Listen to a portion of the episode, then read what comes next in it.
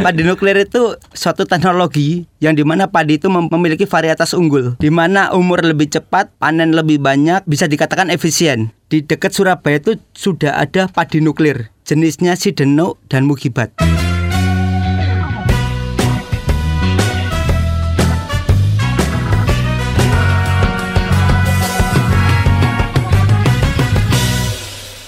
Assalamualaikum warahmatullahi wabarakatuh. Apa kabar kawan? Kita mungkin sudah pernah dengar yang namanya nuklir.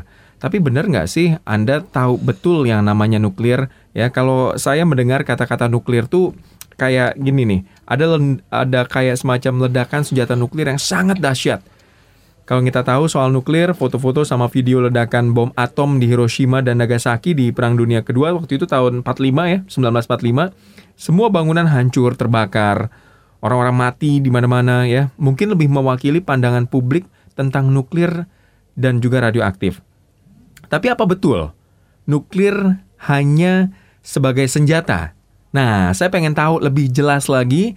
Saya pengen mengajak Anda juga untuk mem- eh, apa ya mendapatkan pengetahuan umum atau pengetahuan khusus tentang nuklir. Kita mau kenalan juga sama teman-teman komunitas muda nuklir nasional. Ada Mas Diki di sebelah saya. Apa kabar, Mas? Alhamdulillah baik. Alhamdulillah baik. Ini keademan nih, kedinginan kayaknya ya. Iya. Jadi suaranya kecil. Oke, Mas Diki ini ya Mas Diki ini ketua komunitas muda nuklir nasional.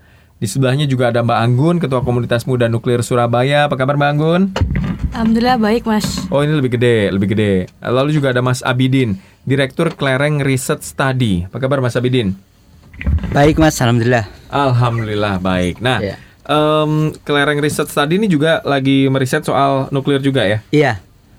Kebetulan aktivitasnya dari Klereng Riset eh, temanya juga tentang kenukliran. Tentang nukliran. Iya. Oke, kita mau ngobrol soal em, nuklir. Kalau tadi saya bilang kebanyakan orang awam, mungkin saya juga taunya tuh nuklir hanya soal senjata. Iya. Apa benar nggak sih? Oh iya mas, Eh, terkait dengan sejarahnya Indonesia, Eh, terutama di tahun 1945 tanggal 6 dan 9 Agustus, di mana ada kejadian Hiroshima dan Nagasaki. Dari situlah eh, terjadi kayak paradigma bahwa nuklir itu bom. Terjadi lagi ketika tahun 2011 tentang Fukushima, yang Aha. di mana reaktor di Jepang itu kena eh, kena tsunami. Ya. Padahal eh, reaktor yang di Jepang itu bukan karena kebocoran, tapi karena konsleting listrik yang di mana panel-panel listrik itu terkena genangan air. Akhirnya terjadi suatu eh, down dari apa eh, reaktornya itu trip karena konsleting tadi dan dikira bocor. Padahal tidak. Di situ ada safety yang melapisi engineeringnya, mas. Gitu. Hmm, Jadi gitu bisa ya. bisa dikatakan bukan karena kegagalan seperti yang terjadi di, di, eh, tentang bom tadi. Dan juga nuklir itu jika diulas lebih banyak lagi, ternyata nuklir itu tidak hanya tentang itu, Mas. Terutama ketika kita sedang kecelakaan terus patah tulang. Tidak mungkinlah dokter itu langsung mengurut seperti kayak oh ini yang patah sebelah sini. Harus dipoto dengan teknologi radiografer ataupun radiologi Aha. untuk mengetahui titik poinnya di mana tulang itu patah. Itu dari segi kesehatan yang minimal dekat dengan kita. Ada contoh lagi tentang usus buntu. Posisi usus buntu di mana? Lah kita kan nggak mungkin lah usus itu ditarik ke mana-mana agar tahu gitu ya. di mana itu buntunya. Akhirnya ada suatu teknologi yang dikasih cairan dan cairan itu masuk ke dalam tubuh agar deteksi. Oh cairan ini berhenti di sini. Berarti usus di sinilah ter- terjadinya eh, perlu adanya operasi. Tidak perlu membuka semuanya hanya tertuju pada fokus satu titik itu sendiri. Itulah salah satu kedekatan nuklir kesehatan juga. Eh, berarti kalau itu sudah eh, ada gitu ya, maksudnya itu bisa buat pemanfaatan radiologi, terus untuk mengecek ya tadi usus buntu tadi. Iya. Berarti memang mm, Indonesia sebenarnya sudah memiliki itu ya. Sudah memiliki teknologi nuklir. Oke. Iya. Dan ternyata dekat sama kita. dekat sama kita, terutama eh, untuk wilayah teman-teman Surabaya bahwa di dekat Surabaya itu sudah ada padi nuklir di daerah Padi nuklir. padi nuklir. Oke. Jenisnya Sideno dan Mugibat. Saya, saya aku apa saya ngebayangin padi nuklir itu bentuknya ijo-ijo gitu ya. Berasnya hijau warnanya terus Eh, Masih iya. jadi Jadi gitu juga nggak sih? Pa- padi nuklir itu ada suatu suatu teknologi yang di mana padi itu mem- memiliki varietas unggul, Mhm, mhm. di mana umur lebih cepat, panen lebih banyak, dan bisa dikatakan efisien. Oke. Ya, Eh, bisa dikatakan efisien karena apa? Misal gini, biasanya satu hektar itu rata-rata padi eh, jenis-jenis lain itu kebanyakan hanya 10 sampai 11 ton. Mhm, mhm. Tapi kalau dengan padi nuklir bisa 11 setengah hingga 12, artinya ada peningkatan 10 sampai 15 persen. Itu sangat baik sekali buat orang-orang petani. Karena pas proses produksi ketika dari 0 hari sampai 120 hari, padi nuklir itu tidak diserang sama hama-hama yang bisa membunuh Oh ya? padinya sendiri. Kenapa? Eh, hamanya nggak seneng?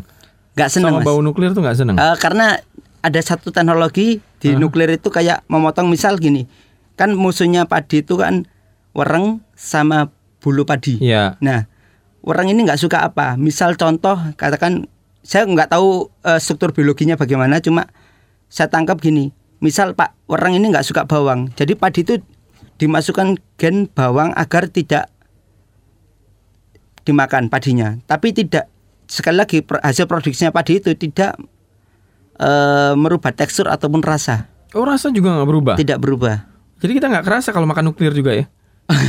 tidak ada nuklirnya mas jadi itu semacam kayak penyinaran saja jadi oh penyinaran aja. iya penyinaran saja Oke. jadi penyinar Prosesnya gimana sih? Prosesnya gimana sih untuk eh, padi nuklir itu supaya nanti eh, dari awal gitu ya, Iya. terus eh, sampai di penanaman, panen sampai akhirnya bisa jadi beras, oh iya jadi nasi kita makan tuh gimana sih? Iya, jadi gini, eh, pabi, padi yang bibit unggul dimasukkan ke dalam reaktor, bukan berarti dimasukkan terus dicelupkan enggak, dimasukkan dalam satu sistem, sistem itu disinarin.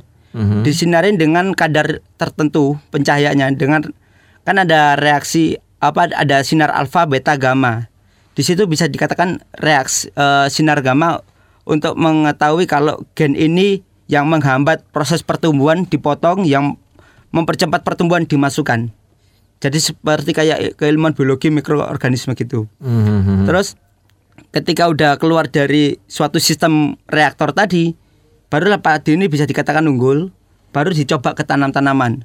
Kebetulan nuklir apa padi nuklir sudah mempunyai 23 varietas unggul. 23 varietas unggul. 23 varietas unggul. Oh, wow, wow, banyak banget. ya. Sudah tersebar dari Sabang sampai masih timur sih. Saya belum Oke, tahu oke. kabar sampai Papua. Ah, Yang dari Sumatera mungkin sampai Medan yang paling ujung. Yang Jawa sudah banyak sekali, terutama di Jawa Timur sendiri ada di Blitar, mhm, mhm. Lamongan. Lamongan kebetulan juga di sawah saya juga di Sidoarjo. Di Sidoarjo ada empat kecamatan, satu kecamatan tiga setengah hektar Oke. di daerah Jabon, Porong, Wonoayu, eh, Krian. Kalau nggak salah satunya Krian. Itu. Terus di daerah Blitar udah, udah daerah Blitar kalau nggak salah daerah Welingi. Oke. Iya. Mulai kapan sih padi nuklir itu mulai di ya budidayakan, mulai ditanam gitu? Mulai kapan sih? Udah lama ya? Teknologinya udah lama mas, udah Teknologi dua udah tahun lama. yang lalu. Oh, udah dua tahun yang lalu. Dua tahun. Dua tahun yang lalu. Oh gitu. Dan perkembangannya secepat itu ya? Cepat itu mas. Oke. Cuma informasi yang sepertinya Aha. belum disampaikan ke masyarakat bahwa ternyata nuklir itu tidak hanya tentang yang dibilang sejarah tadi seperti yang Hiroshima Nagasaki ataupun yang seperti kecelakaan di Jepang. meledak gitu enggak ya? Oh enggak, Enggak enggak, ya? enggak, ada hubungannya dengan meledak mas.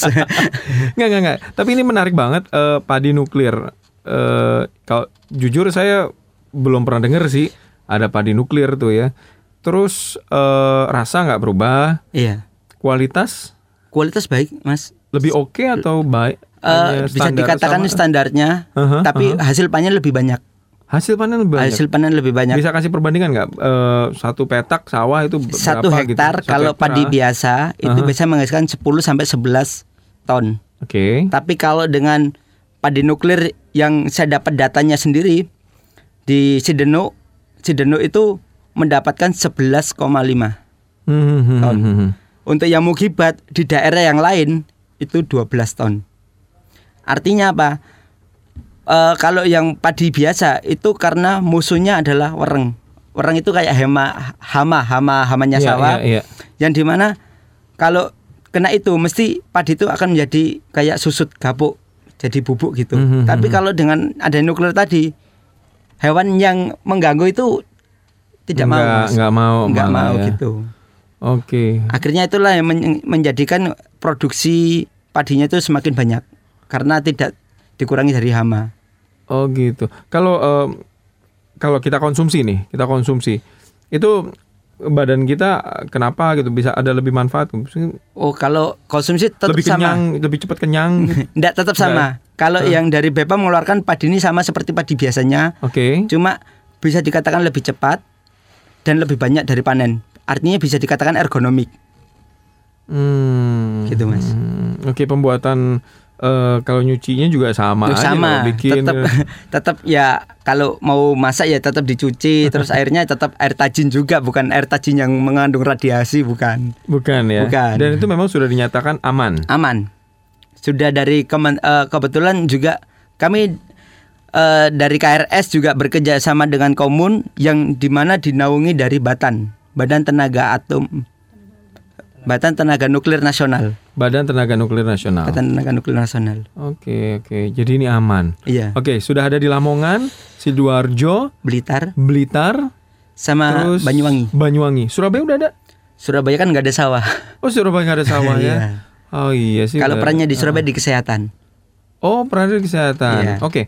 Kalau peran eh, tadi padi padi nuklir, oke, ini buat konsumsi kita ternyata harga sekilonya berapa sih?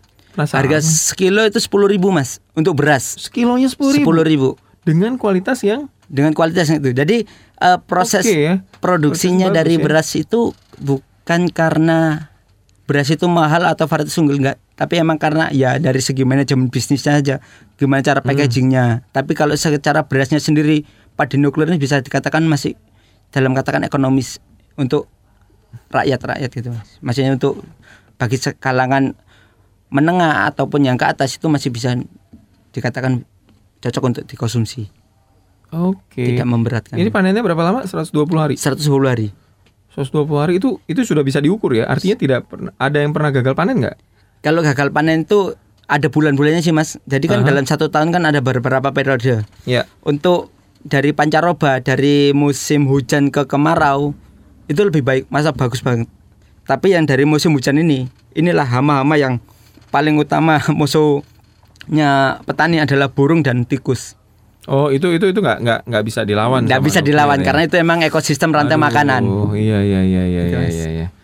Iya ya, jadi ternyata tikus suka nuklir juga ya. Iya. Oke. Nah, Pada pen- nuklir. penyinarannya tuh di mana?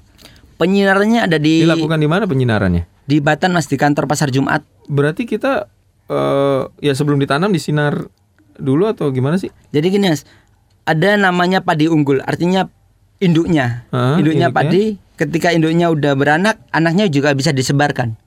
Jadi oh, katakan induknya Jadi- 10 kilo, induknya itu yang disinar. in- induknya yang disinar, bukan setiap padi disinar enggak. Induknya ada 10 kilo, 10 kilo bisa menghasilkan katakan 100 kilo, 100 kilo ditanamkan lagi jadi satu ton, satu ton tanamkan lagi. Jadi proses kayak beranak pinak beranak pinak gitu mas. Hmm, Jadi sebelum jadi beras, sebelum digiling, padi itu masih bisa dibuat tanaman lagi. mhm, Iya gitu mas. mhm. Oke oke oke.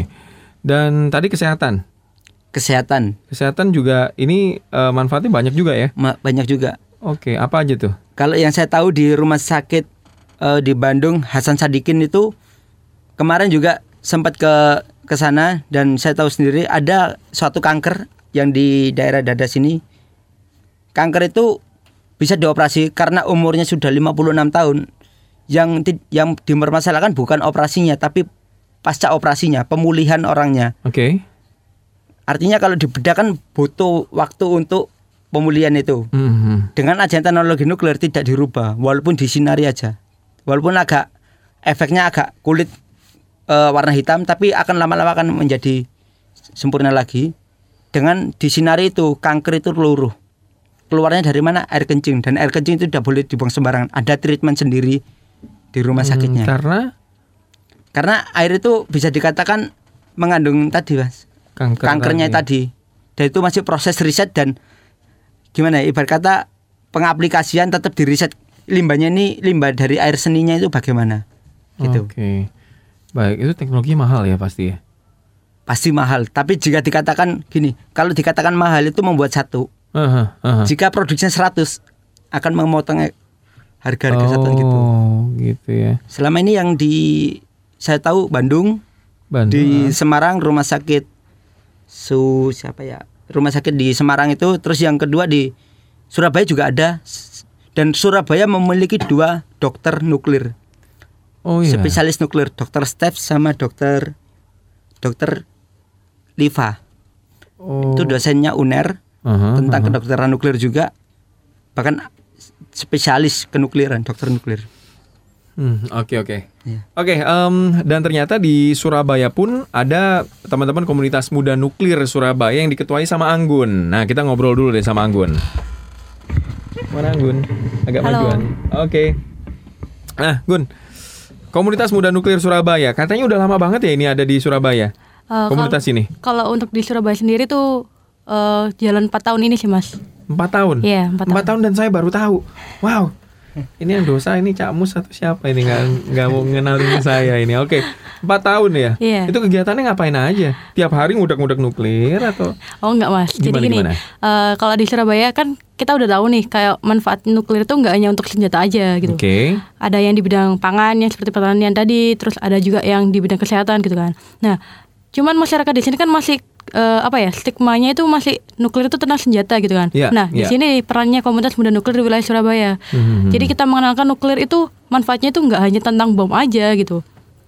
Lalu eh, kita merealisasikannya gimana gitu kan? Mhm, Kita merealisasikannya itu lewat kegiatan-kegiatan yang udah berjalan selama ini di komunitas muda nuklir Surabaya. Hmm, apa aja tuh kegiatannya? Nah, untuk kegiatannya sendiri itu kita kayak sosialisasi ke sekolah itu ada nama programnya itu Goes to School. Nuklir go to school ada? Ada. Oke. Terus? Jadi di Nuclear Goes to School itu kita menyasar ke anak-anak sekolah di mana di situ kan di pelajaran waktu SMA itu kan kita dikenalkan bahkan masih SD pun kita dikenalkan bahwa nuklir itu hanya bom untuk di Nagasaki Iya, dan Hiroshima. Nah dari situ kita eh, perannya itu kayak kita mengenalkan nuklir itu nggak hanya tentang bom gitu. Makanya kita Hmm, hmm, ke sekolah-sekolah gitu. Jadi kita mengenalkan bahwa nuklir itu ada loh di dekat kita gitu. Seperti kayak yang tadi pertanian, terus juga di kesehatan untuk ronsen. Kita nggak mungkin patah tulang mau kita bedah satu-satu gitu kan. Kita pasti pakai ron- ronsen gitu.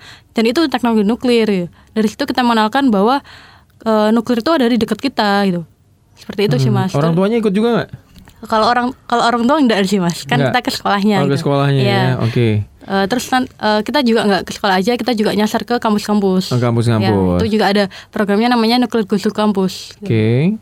Lalu Itu kebanyakan mahasiswa yang oh ternyata gitu nggak sih? ya jadi eh, nggak hanya ternyata nggak hanya di anak-anak SMA aja, nggak hanya di anak-anak yang pelajar aja yang tahu nuklir itu tentang bom aja, tapi di mahasiswa pun juga masih berpikiran bahwa nuklir itu masih bom gitu. Jadi dari situ kita masuk ke kampus-kampus untuk mengenalkan nuklir itu bahwa nuklir itu banyak loh manfaatnya di bidang yang lain dan kamu secara langsung secara sadar atau nggak sadar kamu udah make loh seperti itu. Mhm, Oke, Eh, yang biasanya dipakai sama kita, sama saya, sama orang-orang awam itu apa sih teknologinya? Eh, jadi Dan contohnya tuh itu? kayak Ah. yang di bandara tuh mas. Oke, di Ya, bandara. kalau kita berangkat ke bandara kan pasti Ah. sebelum kita naik ke pesawat pasti kita ngecek koper kan, Mhm, kita ada mhm, pengecahan koper mhm. gitu. Nah pengecahan koper itu kan kita kayak scan gitu kan mas, kayak scan gitu. Iya. Itu salah satu pemanfaatan teknologi nuk- teknologi nuklir juga. Hmm, Jadi kita nggak gitu. mungkin buka kopernya orang satu-satu gitu kan untuk Iya, meneliti nggak di situ ada apa Dijitak gitu kan. nanti. Iya Terus, makanya ah, ah. di situ. Terus eh, ada lagi kalau misal itu dimakan itu kalau di bidang pangan itu ada rendang juga mas. Hah? Rendang? Iya, jadi rendang itu eh, pakai Ini, pem- ini bukan bukan merek rendang nuklir terus pedas level berapa Enggak, gitu. enggak, bukan, bukan, ya? bukan. Bukan ya. Jadi Tak pastikan dulu soalnya. bukan mas. Hmm, Kalau bukan. untuk rendang itu eh, perannya di teknologi teknologi nuklir itu di pengawetannya mas. Oh, di pengawetannya. Iya. Bisa berapa lama memang pengawetan? Jadi kalau pakai Untuk teknologi pakai nuklir, nuklir, itu ah. pengawetannya bisa dua tahun. Rendang 2 tahun. Iya, dua tahun. Oke, bisa hemat lebaran dua kali ya. Iya benar. Oke, iya iya benar-benar. Jadi kalau misalnya kita jauh tuh kalau misalnya kangen kayak masakan dari rumah gitu mungkin kita bisa gitu kita bawa terus buat makan besok-besok gitu kan masih bisa mas. ini restoran Padang mana yang udah pakai itu? Kalau untuk kalau untuk yang dikomersialkan itu sepertinya belum mas. Tapi Oh, udah ada risetnya belum. gitu. Terus Oke. kemarin itu Kenapa belum ya? kalau untuk belumnya itu eh, saya belum kurang tahu sih mas kalau untuk Hmm. kenapa belum Apa dikomersialkan. karena mahal atau karena susah dapatnya tek- nuklir ini? Kalau Kayaknya gitu ya, susah gitu ya. kalau untuk Atau yang gimana? itu saya kurang tahu tapi kalau ada produk yang udah komersialkan tentang pengawetan lewat teknologi nuklir itu ada ada Apalagi tuh? Eh, di bidang di bidang makanan mas tapi tidak boleh sebut merek sih. Oh dia boleh sebut Iya. merek, tapi eh, makanannya apa bentuknya? Eh, kayak snack gitu sih Oh, coklat snack. gitu ya coklat. Snack coklat itu sudah ada yang pakai Iya, teknologi sudah nuklir. ada. Ayo, siapa tahu coklat yang anda makan, kalau kayak ada manis-manis sepet-sepet gitu itu nuklir ya, bukan ya? Bukan. Rasanya gimana sih nuklir? Gue penasaran. Sebenarnya- eh, teknologi nuklir ini di bidang pengawetan itu nggak ngubah cita rasanya Oh, sama nggak sekali.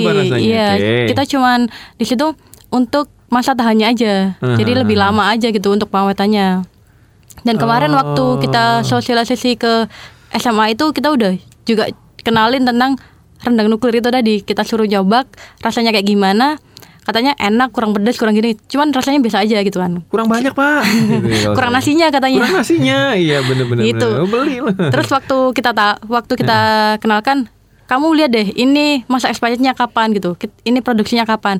Dibaca kan 2019 kak. Terus yang lainnya udah makan shock dong. Dikira takut takut sakit perut atau gimana Ah. gitu kan. Terus katanya, loh kak ini nggak apa-apa dah, ini nggak apa-apa dah gitu. Terus ya kita bilang, udah nggak apa-apa, ini tenang aja gitu, ini aman kok gitu. Karena ini udah dipakai pemanfaatan teknologi nuklir, jadi itu bisa extend 2 tahun seperti itu. Oh, apa ini sama juga? Saya, saya juga pernah tahu. Waktu itu kan saya ke BPBD, Ya, ya BPBD Jatim. Jadi ada makanan-makanan kaleng tuh ya. Eh, biasanya juga TNI Polri juga bawa itu tuh. Iya. Itu juga expirednya bisa setahun dua tahun loh ya. Apa ini juga pakai teknologi nuklir ya? Iya. sepertinya iya. Oh gitu ya. Oke, baik-baik. Jadi ternyata makanan pun bisa diawetkan pakai teknologi nuklir. Iya. Oke, oke, oke. Terus ada apa lagi tuh? Teknologi-teknologi lain. Semangka tanpa biji. Jadi gini, Ah, coba nih di- bisa ditambahin. eh, kalau yang tadi yang rendang satu tahun atau dua tahun itu bukan karena merubah tekstur ataupun rasa, Ah. lebih tepatnya itu memotong kan gini, busuk itu kan karena bakteri. Iya. Lah bakterinya itulah yang dibunuh. Oke. Bakteri itu yang dibunuh, Ah, akhirnya di packing menjadi mungkin dikasih aluminium foil ataupun di packing dalam satu kaleng itulah Hmm. yang bisa tahan lama dengan proses sinar X tadi memotong mikrobiologi kan kalau secara kan secara pengawetan ada dua dengan cara kimiawi dengan cara Hmm. sinar. Lah kalau kimiawi akan merubah tekstur entah itu semakin asam ataupun eh, semakin keras dagingnya. Tapi kalau dengan penyinaran tidak merubah apa-apa, cuma seperti ya mungkin tangan kita di center gitu aja. Seperti kita kayak ronsen gitu aja, cuma difoto gitu aja. Mhm. Itu. Tapi kalau menurut saya nih ya, rendang itu makanan yang paling nggak awet. Cepet habis. Cepet habis sih ya, bener. Apalagi sama nasi, nasi nuklir. Oke. Jadi beras berasnya beras nuklir, rendangnya rendang, Rendang nuklir. ya. Belum lagi buahnya. Buah juga Buah ada. juga. Apalagi tuh? Ada satu Dessertnya eh, gitu ya makan gitu Iya. ya. Oke, jadi proses sudah. buah itu selama ini mungkin kita pe- pernah sadar nggak sih kalau buah yang dari luar itu kalau busuk nggak mengeluarkan ular, ulat, Wah, s- belum belum pernah merhatiin sih. Mesti kan agak coklat atau apa pun Iya, hingga iya.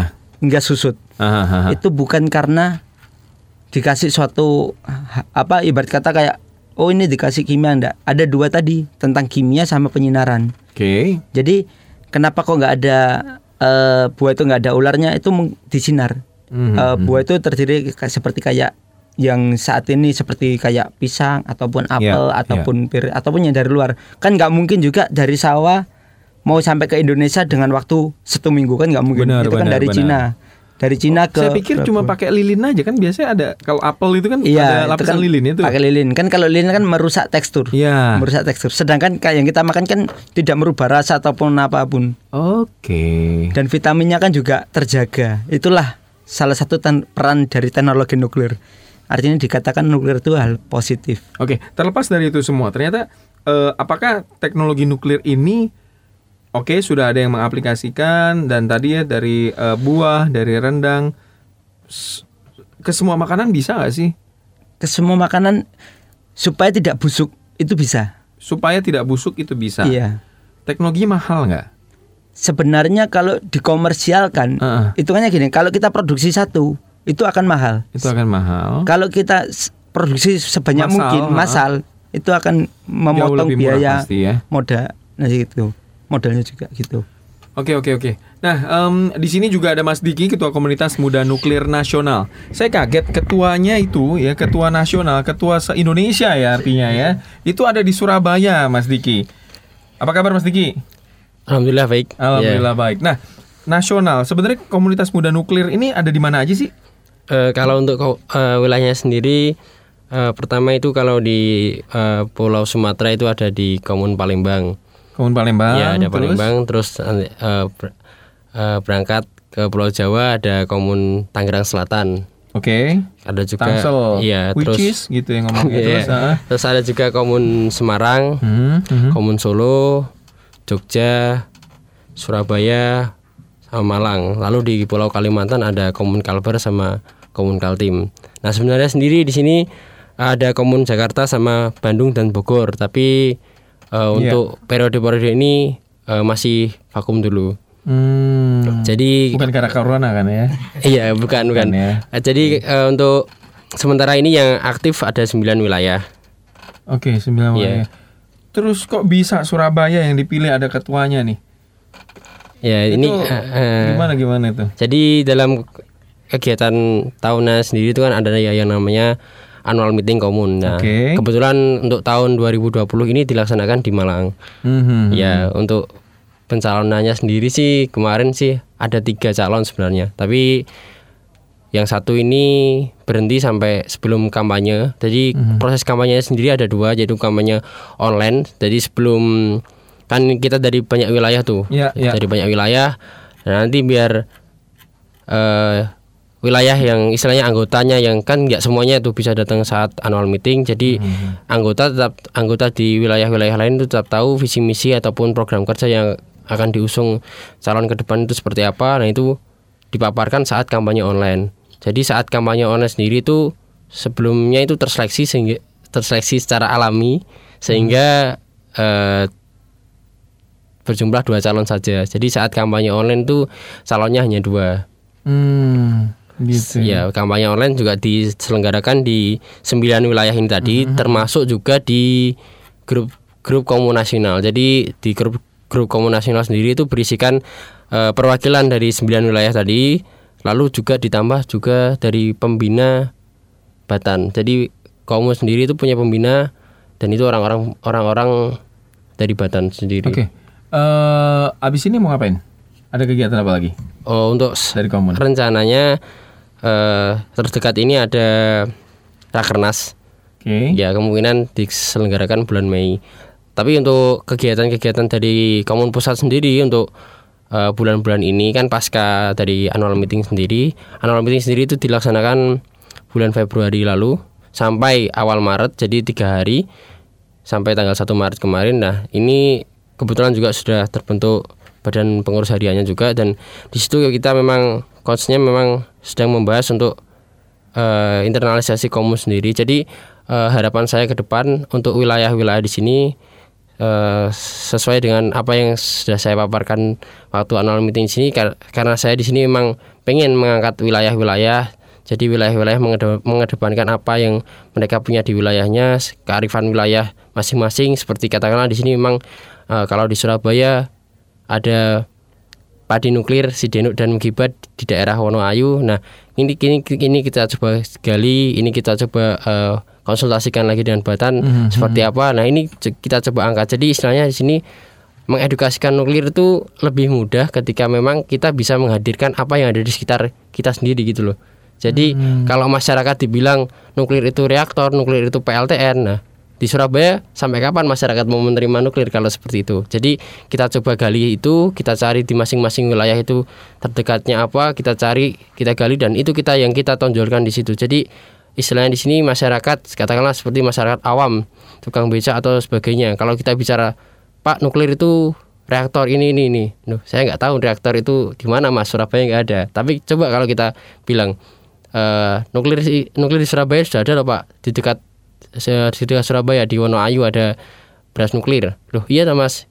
Ini pak apalagi kita bawa produknya seperti itu. Jadi istilah di sini masyarakat akan lebih bisa menangkap maksud baik dari kita dan Iya. ada implementasi langsung dan itu terasa gitu di sekitar mereka sendiri. Hmm. Oke oke oke. Siap siap. Terima kasih Mas Diki. Nah, eh, Mas Abidin, sebenarnya nuklir itu bahaya nggak sih? Eh, gini, kalau ibarat nuklir itu pisau, Oke. kalau di, dang- di tangan orang yang salah, emang berbahaya.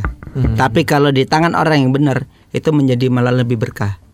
Jadi Hmm. nuklir itu kalau dikatakan Kayak yang di Chernobyl.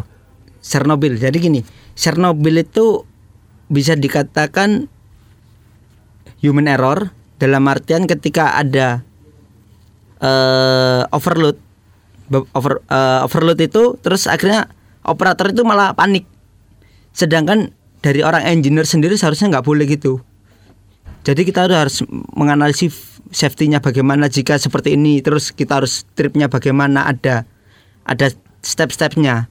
Emang Chernobyl adalah kerusakan PLTN paling parah di dunia sampai segitunya. Tapi yang belum ditangkap sama orang-orang, yang belum ditangkap sama masyarakat terutama masyarakat Surabaya sendiri.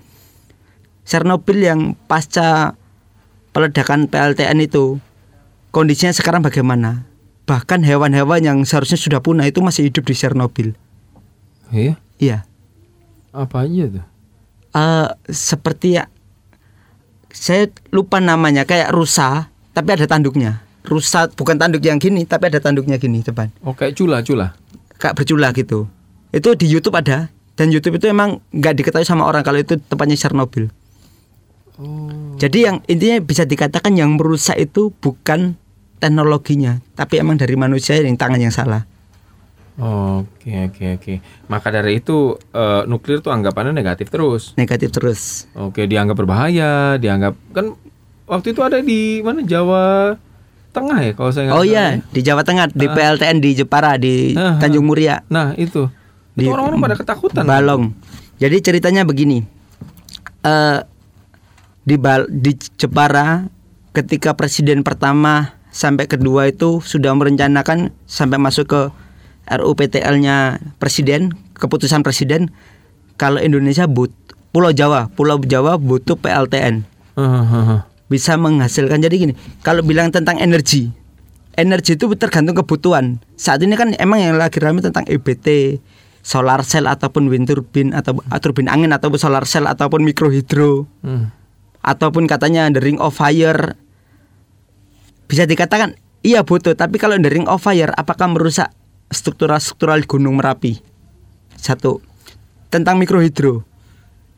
Contoh skala kecil lah misal Surabaya. Surabaya di mana kota metropolitan yang butuh listriknya lebih banyak daripada kota yang di daerah pegunungan yang ter, yang terdapat potensi beda potensial yang mengakibatkan adanya turbin air dari misal dari Mojokerto sama Surabaya. Kalau di Surabaya kan nggak ada beda potensial. Kalau ada genangan air ya genangan air itu, tapi kan nggak ada eh, nggak ada energi potensialnya untuk memutar turbin itu tadi. Jadi bisa dikatakan Surabaya tidak bisa di- membuat turbin wind turbin atau eh, mikrohidro, sorry mikrohidro, tapi bisa pakai wind turbin. Wind turbin sendiri dengan hasil daya berapa? Oke, kalau dikatakan rumah tangga bisa, industri rumah tangga bisa. Jika dikatakan seperti mall, contoh skala, contoh skala kecil di daerah Tunjungan Plaza butuh listrik berapa watt? Hmm, hmm, hmm. Dengan seluas berapa untuk untuk bisa mencukupi? Dengan seluas berapa untuk mencukupi eh, dengan seluas berapa solar cell untuk mencukupi kebutuhan listrik di Tunjungan Plaza? Dengan seluas berapa tiang panjang listrik wind turbine agar mencukupi listriknya di Tunjungan Plaza? Jadi bisa dikatakan energi itu yang paling tinggi itu dari thermal. Saat ini thermalnya itu ada di PLTU. Iya. Bedanya PLTU dan PLTN itu di bahan bakar. Kalau PLTU ada yang bisa pakai batu bara ataupun eh, minyak bumi solar terutama ataupun gas bisa jadi seperti itu. Tapi yang membedakan itu bahan bakarnya. Yang satu ini gini, perbandingannya antara batu bara dan uranium itu jelas-jelas sangat besar sekali. Oke. Eh, uranium kita lebih banyak berarti. Uranium, satu gram uranium sebanding dengan satu ton batu bara. Wow. satu gram uranium sebanding dengan satu ton batu bara. Artinya energi yang dihasilkan itu sama Uh, uh. lebih besar. Katakan gini, kita butuh satu gram uranium bisa menghasilkan se- sebesar satu ton batu bara. Untuk masalah katanya kan Indonesia belum siap. uranium di mana? Uranium itu pe- penyebaran sudah banyak sekali. Indonesia sudah mempunyai di Sumatera, di daerah Bangka, Uh-huh. Kalimantan di daerah Pontianak, terutama yang di Sulawesi di tambang nikel. Saat ini kan lagi ramai juga di tambang nikel itu. Terus di Papua, lebih utama Freeport itu bukan tambang emas saja. Freeport. Jadi kalau analisis yang saya baca papernya itu adalah ketika ada emas di situ ada uranium. Hmm. Dan emang proses uranium itu emas dan uranium itu? Eh kalau perbandingannya saya belum tahu data realnya cuma untuk menjadikan uranium sebagai bahan bakar itu juga butuh treatment sendiri. Oke. Jadi eh, potensi-potensi PLTN di Indonesia seharusnya sudah masuk ketika zamannya Soekarno. Contoh paling nyata adalah Soekarno sudah membangun PL eh, re- sebuah reaktor riset Mhm. di daerah Jawa, di Bandung, di daerah di belakangnya ITB. Itu namanya reaktor Trigamak. Yang belum diketahui juga Indonesia sudah mempunyai tiga reaktor. Mhm. Yang kedua Kartini di Yogyakarta. Kartini itu bukan ya mungkin Raden Ajeng Kartini cuma kalau dari Batan dan kami menyebutnya itu karya teknisi negeri. Hmm. Bener-bener tangan Indonesia. Iya, iya. Yang ketiga GA Siwa Besi. GA Siwa Besi itu di Tangsel, di Serpong. Mhm. Mhm.